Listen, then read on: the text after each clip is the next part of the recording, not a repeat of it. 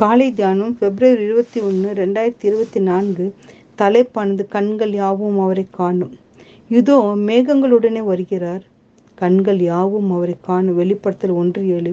கர்த்தராக இயேசு கிறிஸ்து பரலோக மகிமை திறந்து ஏழை மனு உருவெடுத்து சிலுவையில பலியாகி நமக்கு பிதாவுக்கும் பலமாக்கி மரணத்தை ஏற்றுக்கொண்டு தமது நீதியை தமது ஜீவனை நமக்கு அளித்தார்.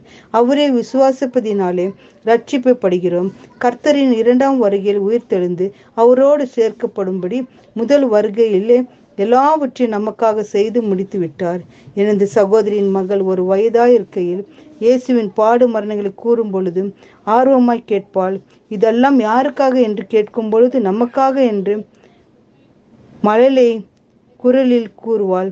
நம் குழந்தைகளுடன் இயேசு நமக்காக செய்தவற்றை சிறு வயதிலிருந்து சொல்லிக் கொடுத்து பெரியவர்களுக்கும் போதும் இரண்டாம் வகைக்கும் அவர்களை ஆயத்தப்படுத்த வேண்டும்.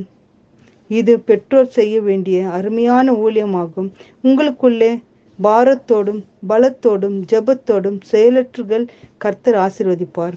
மற்ற இருபத்தி நாலு இருபத்தைந்திலிருந்து இருபத்தி ஏழு வரைக்கும் வாசிக்கும் போது கர்த்தரின் இரண்டாம் வருகையை குறித்து யாரும் அறியாமல் இருப்பதில்லை. மிக பெரிய மின்னல் தனது மிக பெரிய பிரகாசத்தை எல்லோரும் அறிய செய்வது போல இயேசு தமது இரண்டாம் வருகையை அறிய செய்வார். மற்ற இருபத்தி நாலு முப்பதில் வல்லமையோடும் மிகுந்த மகிமையோடும் இயேசு வரும் காட்சி அனைவரும் காண்பார்கள்.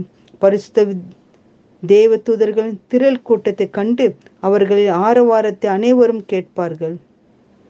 ராஜாதி ராஜாவாக கர்த்தாதி கர்த்தாவாக வானத்தில் மேகங்கள் மேல் இயேசு வருவதை அனைவரும் காண்பார்கள். ஆகவே இயேசு கிறிஸ்து யாருக்கு தெரியாமல் ரகசியமான வருவதில்லை. அனைவருக்கும் காணும்படி பரக்கிரமாய் வெளிப்படையாக வருகிறார். வேத வசனங்கள் இதைத்தான் போதிக்கிறது. சத்தியத்தில் நிலைத்திருந்து சத்திய ஒளி வீசுவோம். இரண்டாம் வருகையில் உயிர் தெலும்புகிற மற்றும் உயிர் தெழுந்து மறுரூபம் அடைகிற நீதிமான்களுக்காக புதிய வானம் புதிய பூமி கர்த்தர் ஆயத்தமா இருக்கிறார்.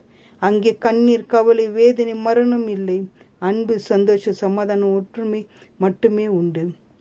கற்பனையில் வாழ்ந்து விசுவாசத்தில் நிலைத்திருப்போம்.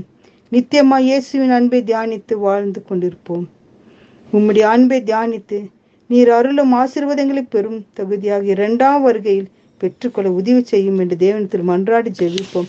ஆமீன் கர்த்தாவே அப்படிப்பட்ட ஸ்லாக்கத்தை எங்களுக்கு தாரும்? அப்பா நீர் வரும் அதப்பா நாங்கள் கர்த்தாவே ரெண்டாம் வருகையில் வரும்போது நாங்கள் மன மகிழ்ச்சியாக இருந்துவிட்டு பாதையில் வந்து சேரும்படி எங்களுக்கு கிருப செய்து வழி நடத்த வேண்டும் என்று மன்றாடி ஜெபிக்கிறோம். பிதாவே ஆமேன்.